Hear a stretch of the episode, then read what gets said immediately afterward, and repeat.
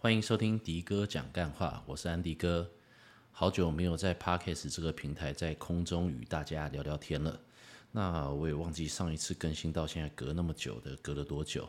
但没有更新的原因其实有两种说法啦。第一种有简单的说法，这 Easy Way 跟 Hard Way 就。简单的解释跟复杂的解释，最简单的解释就是我觉得很懒，对。那复杂讲的比较有意义一点的，就是我会觉得说我在思考说，在这个频道要跟大家分享什么，因为我平常通勤的时间。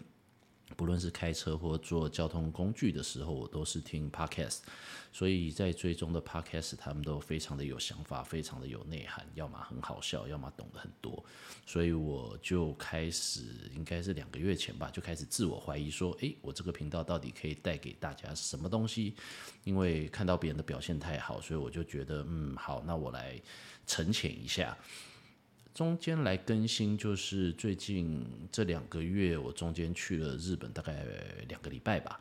因为我觉得说，可能要带给大家一些符合时事，或者是比较有趣，然后再带到一点点命理玄学的东西，我必须先把自己过得充实一点。我这样分享起来，我才会觉得说，用不同的面向看到的东西，再来跟大家分享。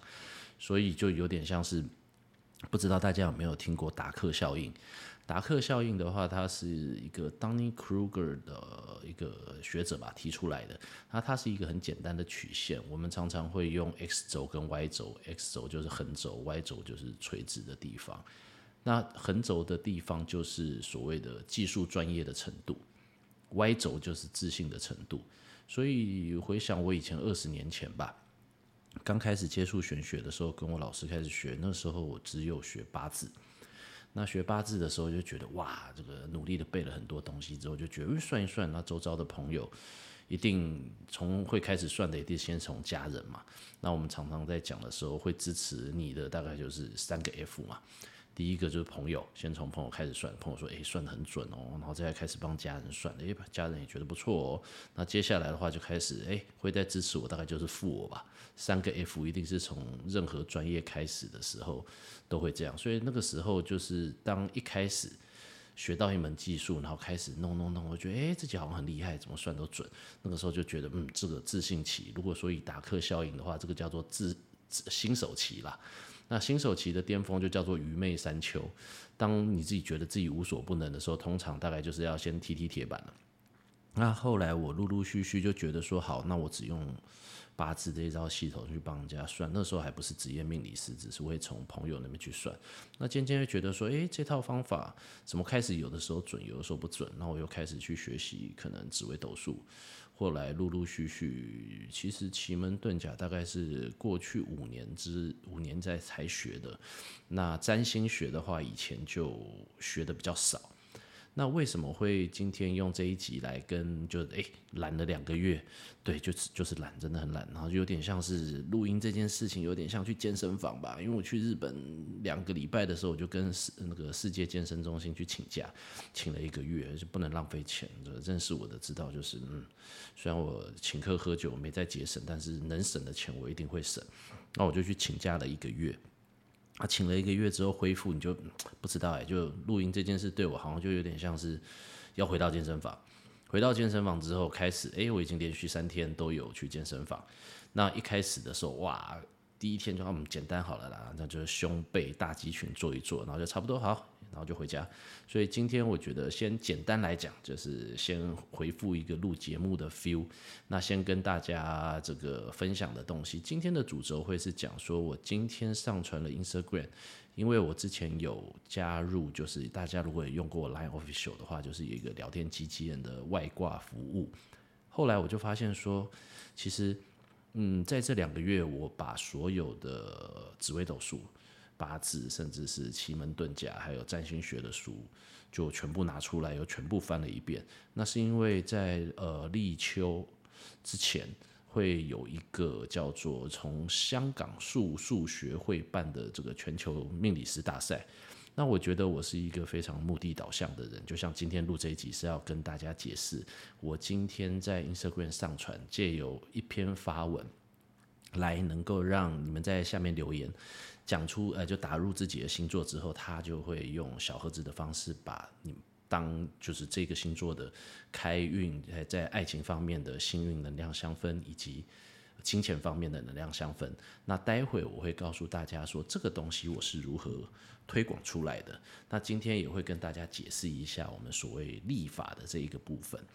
那首先来讲的时候，我们要先了解的就是所谓的阳历跟阴历。那大家可能想到的就是哦，农历这件事情。那所谓的阳历呢，那就是以地球绕太阳公转为基础，也就是我们现在讲的西元历，也就是我今天录音的时间是二零二三的八月一号。那为什么选在今天录呢？就是我会希望说跟大家讲说，哦，今天是满月。那满月的话，我们会在占星学的时候会做一个满月祈福，因为当月亮它的能量最强的时候，其实，呃，以古代来讲的时候，为什么大家都会在我们讲说拜拜要，初一十五？那以前的时候，除了十五的话，都是一个节庆的时候，大家会出来。那是因为以前其实是没有电灯。啊，没有电灯的时候，月亮最圆的时候，大家出来载歌载舞啊，然后也没有呃也没有电灯任何发明的东，呃就是发亮的东西，所以大家就会聚在一起，会有一些节庆，那就利用皎洁的月光。所以呢，我们刚才讲的时候，其实阳历是跟着太阳的，简单来讲有这个印象就好。那阴历的部分就是我们跟着月亮。那应该有听过农民历，其实农历并不是我们所谓的阴历。那农历是阴阳合历，我们先来讲好了，就是像之前我在 Instagram 如果有 follow 的话，我会根据呃大概三天到四天会发一个开运矿石的文，那它的逻辑是根据你太阳星座的度数，那会根据你在工作、金钱以及爱情上面哪一些矿石可以带给你幸运的能量，那我们的定位基准就是根据你太阳星座的度数。那也就是说，一年有三百六十六天。那我前一阵子跟我一个新合作的设计师在聊，他说为什么会有三百六十六天？那我就稍微跟他解释了一下，就是因为我每四年会有一天是二月二十九日，也就是说，当你的选择的时候，我们会有三百六十六天的一个太阳星座的组合。那这个原因是什么呢？就是我们的阳历，它会一整个太阳，就是太阳绕黄道一周的时间。这个太阳年的话，它一个回归年的时候，它的时间是三百六十五天又五个小时四十八分四十六秒。那我们常常听到的，例如说什么这个有这个立春啊、春分啊、秋分啊、冬至啊、夏至啊，对，然后清明、谷雨，这个是我们叫做二十四节气。那二十四节气的话，它是跟着太阳的，所以你就会发现说，我每次在发 Instagram 告诉你哦，接下来呃八月八号要立秋喽，那就代表开始秋天要开始。那这个东西是根据太阳跟地球之间的黄道角度来定的。那也就是说，为什么我们每年大概是三百六十五天左右？那我刚才说，其实每年会多五个小时，也就是说，当你在这个四年以后，你就会差不多多出来了快一天。那我们就会透过二月二十九来调节这一天。好的，那我们再来讲讲阴历。对，我们先不要讲农历，就是阴历。阴历的部分就是以月球绕行地球一圈，它代表一个历月。那平均来讲的话，它会是二十八点五天左右，二十九点五天左右。那所以我们才会分成大月跟小月来调节。那你这样调节完之后，我们就会发现说，诶，如果是根据月亮的周期的时候，它一年是三百五十四天。也就是说，中间会有十一天的差距。那十一天的差距的时候，农民历其实它就是要来调节这个阳历跟阴历中间的差距。因为你十一天的时候，我们叫做十九年七闰。我好像在之前的节目有提到过，那大家就再听听看，因为我不知道是不是有人没听过。那所有我们的玄学，包含占星学以及紫微斗数也好，八字也好，都会有相关的关系。那我等一下会跟大家说明。那在这个部分的时候，就是十一天乘以十九，那它就是差不多是两百零九。天。那两百零九的话，我们如果以平均数三十天来讲，除以七，那就会刚好呃乘以呃就是除以七的话，就等于是三十呃两呃就对，sorry。这个三十天乘以七的话，那就等于两百一十天，所以我们就会讲说十九年七个闰月来做调节。那它的目的就是这个农民历是要让它阳历跟阴历得到平衡。那今年的时候，呃，癸卯年二零二三的话，我们是多一个闰二月，所以大家会相较于平常的时候就觉得，哎，奇怪，今年的七夕情人节跟农历七月怎么这么晚来？这么比较晚到，那是因为今年多了一个闰二月，那这个就是我们所谓，呃，这个闰月就是阳历、阴历、农历中间的差差距。好，那现在大家这个有这个想法之后，那我就是跟大家讲，哎，我最近所有的玄学为了要去参加这个线上的命理师比赛，我就全部把它拿出来看了一次。啊，全部看了一次之后，我就会发现说，其实身为一个命理师啊，这几年。我会觉得其实蛮羡慕现在开始接触玄学的人，因为我们以前在手动排盘都要花好多时间。那在现在的时候，其实 APP 也好，然后所有任何这个电子设备的运算速度，还有一些 APP 的辅助，其实都非常的方便。那我也是因为在这个 APP 跟 3C 这系统程式出来之后，我才会去开始学习奇门遁甲。因为以前要排那个盘会非常的累，所以我没有学。但是现在我们有，就像这几个月，像今年大家都讲 AI 元年嘛。尤其今天录音的时间是八月一号，前一阵子 AI 的股票真的是喷到乱七八糟。对，我是美股小小买，那嗯，现在我也不知道，居安思危，跟上一集一样，大家自己好自为之。我也不是什么这个投资的高手，所以我自己大概都是投指数啦，大家看看。那我们在讲说 AI 这些工作的，就是现在它的进步，它可以让我们直接去解读这一个结果，也就是说。呃，我目前很多人在问说，诶，你的神秘学去做哪一些？那我以前对于星座其实我是比较弱的部分，我是先从八字开始学。那是因为以前只要有八个字，我们就可以推出你的大运，然后你的流年，然后甚至是顺走逆走，它很好去排出来，它速度很快。那甚至紫微斗数盘以前要排的话，也是比较花时间的。所以人家在问说，诶，那你现在到底是以哪一个方法？来做命理咨询，那我会跟他讲说，其实假设我们刚才讲到投资嘛，投资有很多的流派，消息派、筹码派，对不对？然后这个基本面派，然后还有什么强势跟着买，反正很多的派别。那我这一阵子在这两个月，我读了很多书，因为我自己开始在自我怀疑。我们一开始讲的达克效应，就是我从一开始不知道自己。不知道很多东西就觉得自己很厉害，到后来我发现说，诶，原来有那么多的方法，其实自己懂得很少之后，就开始进入一个崩溃的情况下，就觉得，诶，我自己好像没什么料，不应该录节目跟大家聊天哦，所以我就开始充实自己，然后努力的过生活。那后来就是进入一个，嗯，先知道自己可能并没有那么强，然后知道的东西。并不完全之后就开始各种学习，然后就在崩溃的谷底。其实我现在应该还在崩溃谷底吧，因为为了这个命理师比赛，我就发现，哎，奇怪，怎么用不同的流派去推出来的时候，它的结果不一样。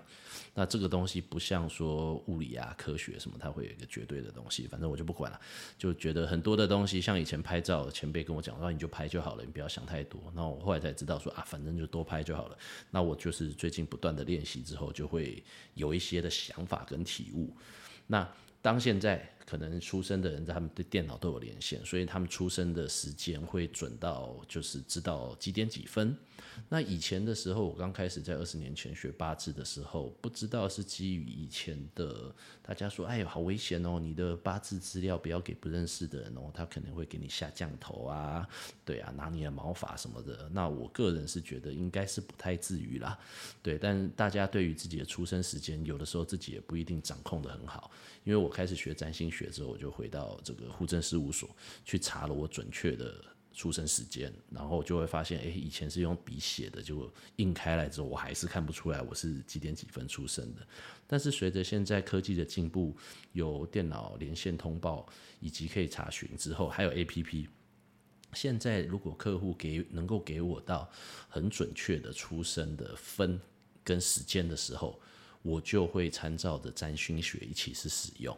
对，那现在来讲的时候，就是我们先最简单。今天我想要跟大家分享的是，我觉得说，其实八字的结构跟占星学基本上是很像的。它的呃嗯，用时间点来切的时候，它非常的像。然后整体的运作的话，是紫微斗数跟占星学比较像。那我们首先来分享的时候，就是说我们在八字它分为年月日时，我们叫做四柱。那我们像今年的话，就是癸卯年，那就代表癸卯。你年柱来讲，就是一个癸一个卯，它就代表两个字。所以你年月日时加在一起就是八个字。那如果有对占星学，因为我觉得现在为什么我今天会上传以开运的香氛的这件事情，是因为我觉得香香的真的很重要，香气即是贵气。之前有跟大家分享，其实我们我们讲说气味相投嘛，你就觉得诶、这个人好熟，因为可能是借由他喷的香水也好，或者是。种种的因素，那是因为我们的嗅觉其实是非常灵敏，它是不用到下视球交换的，所以是非常直觉、非常感性的一些东西。所以当越感性的东西的时候，就像量子力学，或许我在帮大家准备的这个对照图，大家可以试试看。如果你自己有不同的香水或精油，你在这个特定的时间、这个月份的时候，你可以喷上去，然后再回来跟我分享说，诶，是不是真的有帮助到你？那希望这个我分享的东西可以帮助。大家顺顺的，然后顺顺之后，你们才会来找我算命看风水嘛。要买房子，要不然就是我可以请我吃饭喝酒。所以你们顺我就顺。好，那我们再回到八字的这个结构的时候，其实它分为四个柱。如果像唐老师，我上次在听的时候就已经开始讲到飞行，例如说上一次听到唐老师在分享二宫飞几宫的时候，那这一个逻辑就很像紫微斗数北派的，就是它十二宫位的飞来飞去。那我现在因为十二星座会有十二个嘛，那 Instagram 它只能发十张图，我会每一次在每一个星座交接点，也就是节气点的时候，我会发这个月份。他们十二星座，那因为塞不进十二个，所以我就用回复星座再发小小小盒子嘛，对，给你们的方法。那因为我觉得自己的星座用一张的版面，这个这个时候版面很重要，美的东西，我觉得至少我是做影像的这个东西，所以我设计了一个新的版面，希望大家会喜欢。那我们再回头来讲的时候，就是八字会有四个柱，四柱的话，年月日时。那我们来讲的时候，年跟日其实它代表的是位置。我们讲天时地利人和。那人的话就是你这整个人的命格。那天时的话，其实以方位，那年跟日它就是代表一个方位。那月跟时的话，其实它代表的是一个寒热。寒热的部分，那你就会讲说，诶，开始补沙沙了，我听不太懂喽。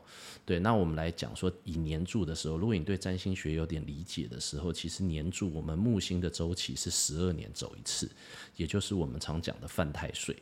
假设今年癸卯年的话。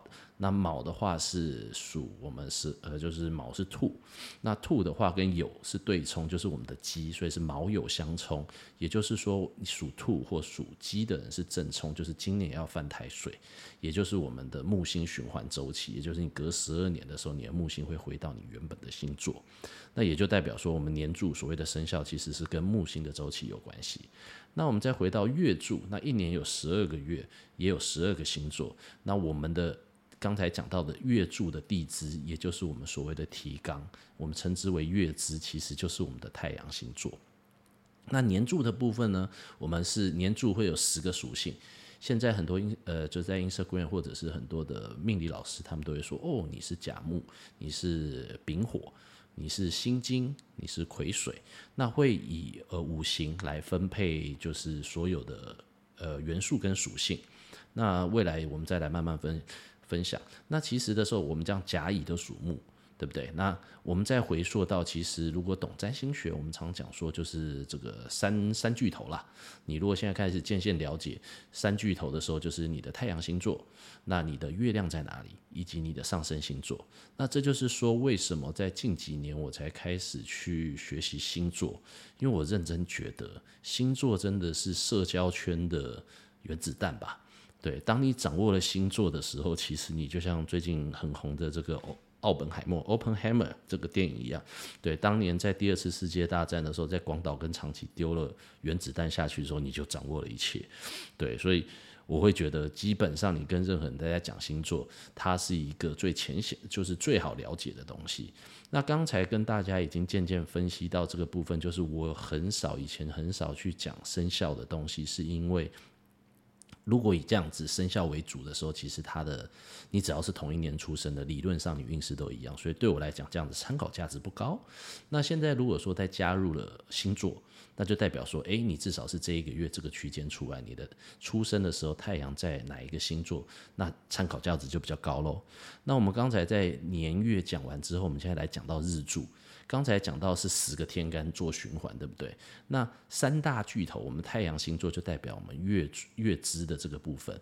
那日的话，我们刚才讲十个，月亮其实是二点五天会走一个星座，也就是说你的属性是木火土金水，其实它会决定你的日柱。那以八字的系统，你日柱决定以后，你才有办法去推导出其他另外七个字之间的相关关系，然后再回推大运。回推流年是所谓的正财月，呃，正财流年，或者是劫财，或者是食神。那我们再回到石柱的部分，那石柱的部分其实就蛮重要。如果我们在占星学上的时候，其实每四分钟会走一度。那三百六十度是一个圆圈，就是从黄道三百六十度是一个圆。然后我们有十二个星座，也就是说每个星座它有三十度。那大家算算看，四四分钟走一度嘛，然后乘以三十度，就刚好一百二十分钟。那一百二十分钟的时候，刚好是两个小时，也就是说我们对照我们的一个时辰。也就是说，我们在时柱的时候，常常当你的年月日时出来之后，我们才能够定出你这个人到底是身强还是身弱，然后才能够做进一步的推导。那我今天在分享的时候，其实是说，呃，其实星座跟八字它的相关性是很高的。那下一次再来跟大家分享说，占星跟紫微斗数有所像的地方在哪里？那这一次发文，我是先跟大家讲，你们一定会觉得很奇怪啊，就是现在明明是狮子座的时候，那为什么你在看的时候，我现在未来发文的时候，就会在星座切换的时候，我会发一个满月的时间，让大家能够在满月的时间。透过使用呃相对应的香氛来帮自己许下心愿，并顺利的完成。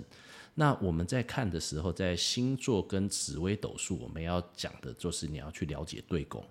紫微斗数是讲的是三方四正。假设的话，命宫的对面就是迁移宫，这个以后慢慢讲。然后你的子女宫的对面是田宅宫。然后夫妻宫的对面是官禄宫，我们叫夫官线，就是你夫妻关系要好，就是你的工作你一定要有所志向，你要所呃人生目标，你要有所，他还不是钱哦，就是你要有至少官运要 OK，对，当你有稳定的时候，你的夫妻生活就会比较好，它是一个阴阳对待的关系。所以我们在看的时候，其实，在对宫的相位，在占星学也是一样。所以我们有这个概念之后，你就会知道说，其实狮子座的对宫是水瓶。那在满月的时候，我们刚才已经花了一点时间去讲所谓的阴历、呃农历跟阳历的差异。举例来说，我们自己比较就像占星师，他们一定只要看到像，诶，我不知道诶，占星师好像不会有对照农历的样子。像我看到农历生日，我大概就会知道它相关的月亮会在它的呃宫位的哪里。例如说，举例来讲，我们的象限就是一个圆圈的宫位的时候，它其实出生的时间点就会决定它的太阳星座会是在一到三宫，或者是四到四到六宫、七到九宫，然后十到十二宫。这个以后我们再来分享。那当你出生的时间，假设有一个人，像今天我们是农历十五号，十五号出现的时候，你就会发现，然后他的太阳星座是狮子座的时候，他的月亮就会在对宫的水瓶宫，所以他的个性就会因为看起来像狮子，但他内在的时候会有水瓶。的个性，也就是常常大家会说，哎，奇怪，这个人明明是这个处女座，但怎么不像处女？然后或者是这个呃金牛座不像金牛，那是因为他的上升以及他的月亮在不同的位置，以至于他会有不同的想法，然后以及不同的表现。因为我们其实像今天 Podcast 就是一个用嘴巴、用声音来传达想法的一个平台。那我们都知道，水星它只会在你太阳星座的前后嘛。也就是说，举例来说，像我是母羊，那我有可能的组合就是我的太阳星座是母羊，但是我有可能我的水星在双鱼，然后也有可能在母羊，那也有可能在金牛，那我们的表现方法或讲的东西可能就会不一样，以至于大家会觉得，诶，为什么有的时候星座有的时候准，有的时候不准？但当你的东西精确到可以拿拿来看这个上升啊，你只要定出上升，就代表是一个很绝对准确的，那我们能够做的事情就可以越来越多，就越来越精准。那我们就用一个最浅显在讲占星学，因为不好意思，就班门弄斧，我不是专业的占星学老师，那就回溯说，其实，在 Instagram 上面的平台如何可以给大家。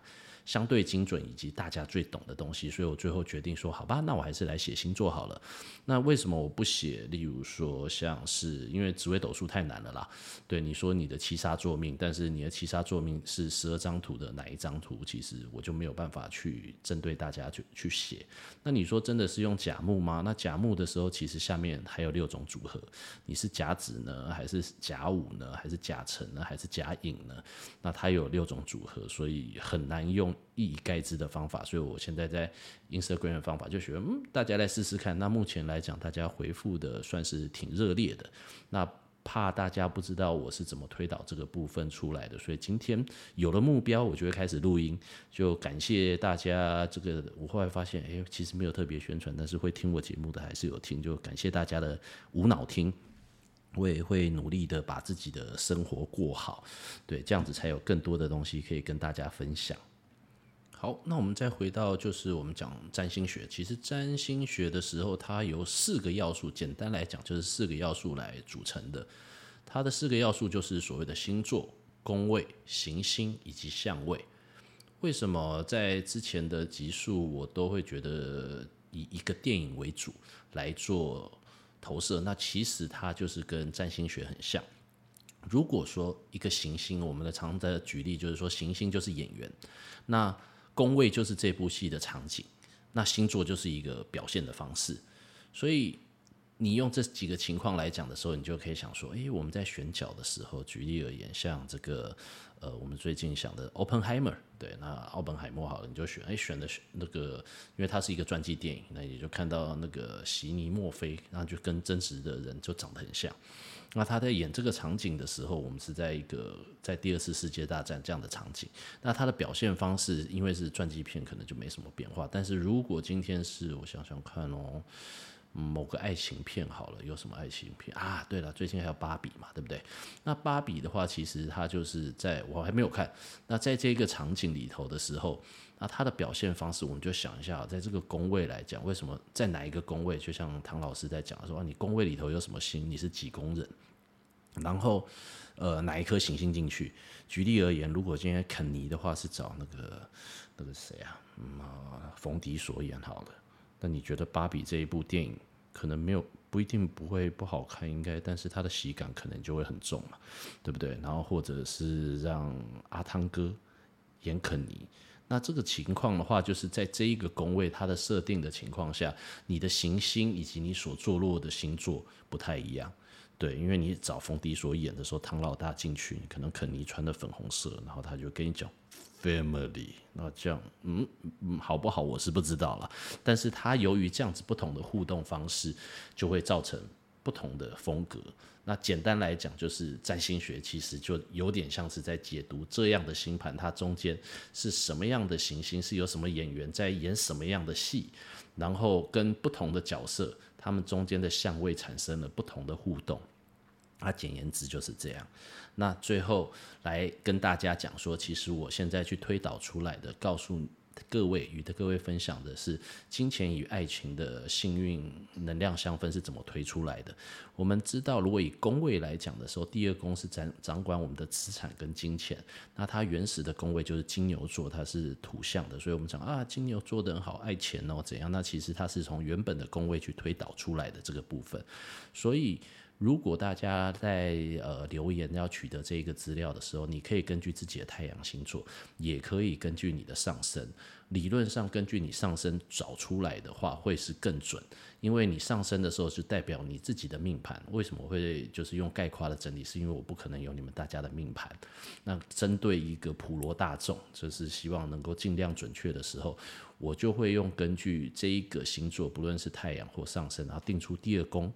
那我就会在看这个月份的时候，第二宫里头有哪一些行星，那根据对应的行星找出幸运能量的香氛填上去。那另外一个话，我们在讲爱情幸运能量的香氛这个组成的时候，我就会看这个流月的时候，在这个区间金星所在的星座来推导出来。也就是说，你们如果去查的时候，你就会发现说，诶，爱情幸运能量的香氛，诶，大家不同的星座，但是它用的是一样，是因为我是用外环境的能量，因为大家。可以仰望同样的天空，金星都会在同一个星座里头，但是会有所差异的，就是说你的星盘跟金星会不会有相位，这是我不得而知的，就是我尽我能力能够推导出来。那也希望大家使用上来讲的时候，能够帮大家带来好运，因为我有很熟的朋友，他是这个某线上。平台的主编他说：“你哥七夕到了，你是不是要再帮我们弄一些跟招桃花有关的？”所以我就想，哦，好吧，既然你大发慈悲的要求，我就弄一套东西出来给你。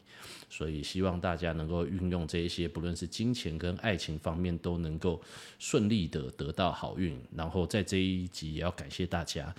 就是上一次推出来的开运香水又卖光光了，感谢大家，而且很多的回馈是说，诶，喷了之后真的运气挺好的，然后香味也是自己喜欢的。那再次这边也要感谢安老师帮我调配出来两款非常好的香水。好的，今天的节目就到此，聊着聊着也三十几分钟了，感谢大家在空中陪我。诶，复健练，对，练练干话，对，最近乖乖回去健身房就隔了哦，好久没回去健身房了，就随便练一下，之后隔天起来就好酸哦。对，那今天先这样练练，希望我这次就像能够像回健身房一样，持续的与大家分享东西。那我之前去日本就诶看到很多东西，自己都有笔记起来，真的是要把自己过好之后，自己的能量好，才能够去跟大家分享东西。好的，感谢大家的收听哦。然后听到这一集上线的时候，也要记得要做这个满月祈福哦。对，再再次分享一下，就是呃，我们常常会有新月祈福跟满月祈福。新月祈福尤尤其是这种，哎，我们就哎，怎么月亮都没有？它慢慢的能量到到十五号的时候，它就变成满月，那是一个能量从小到大的时候，所以我们在新月起伏的时候，我们就要许这种越来越大的东西，例如说，哦，我的营业额越来越增加，对，然后我的我认识的正妹越来越多，对，然后我的头发，好像没救了，先不要，对，就是如果还有头发，就也就是在头发在掉的人，你就可以在新月起伏的时候，哦，拜托，请让我头发越来越多，那我没救了，我最近还想要，因为上次跟朋友女生朋友在聊天，才发现说，哎。原来是有居家型的镭射除毛，然后我认识的 K.O. 有追求最最最近好像要开团，所以想要买一个。然后今天去拍摄按资源的时候说：“哎，你买那个干嘛？”我说：“没有，我要想我把旁边的那个毛囊干脆把它打掉，反正我上面是长不出来，然后把它打得亮亮的，就跟一拳超人这样子，我就不用再去拿刮胡刀去刮它了。”对啊，所以这个还在跟头发奋战，反正我已经是。接受它，放下它。后来发现，你现在给我有头发，我好像不要，因为很多的梗不能拿来自嘲，让大家笑笑，好像也蛮无聊的。所以，当我们在新月起伏的时候，你就要许，呃，我的业绩越来越好，就是由小变多的东西。那到了满月之后，由于它是由盛而衰，它就是从满月的亮度，它会到。接下来的下一个阴历一号之前，它的能量就在衰退，所以我们在满月的时候，我们要求的东西是越来越少。举例而言，我明天就要带穿戴的最好的这个开运香氛，我要许许愿说，嗯，我要这个体重越来越少，那我工作的负担越来越少，但是钱不能赚的比较少之类的。对，那就是要许一些越来越少。那还有什么是越来越少的东西啊？除了体重以外啊，就体重啦。你们还有什么越来越少？就哦，小人越来越少啊，然后烦恼的事情越来越少啊。那这些都是在新月祈福可以做的事情。好了，感谢大家的收听啊，我们下次空中相见，拜拜。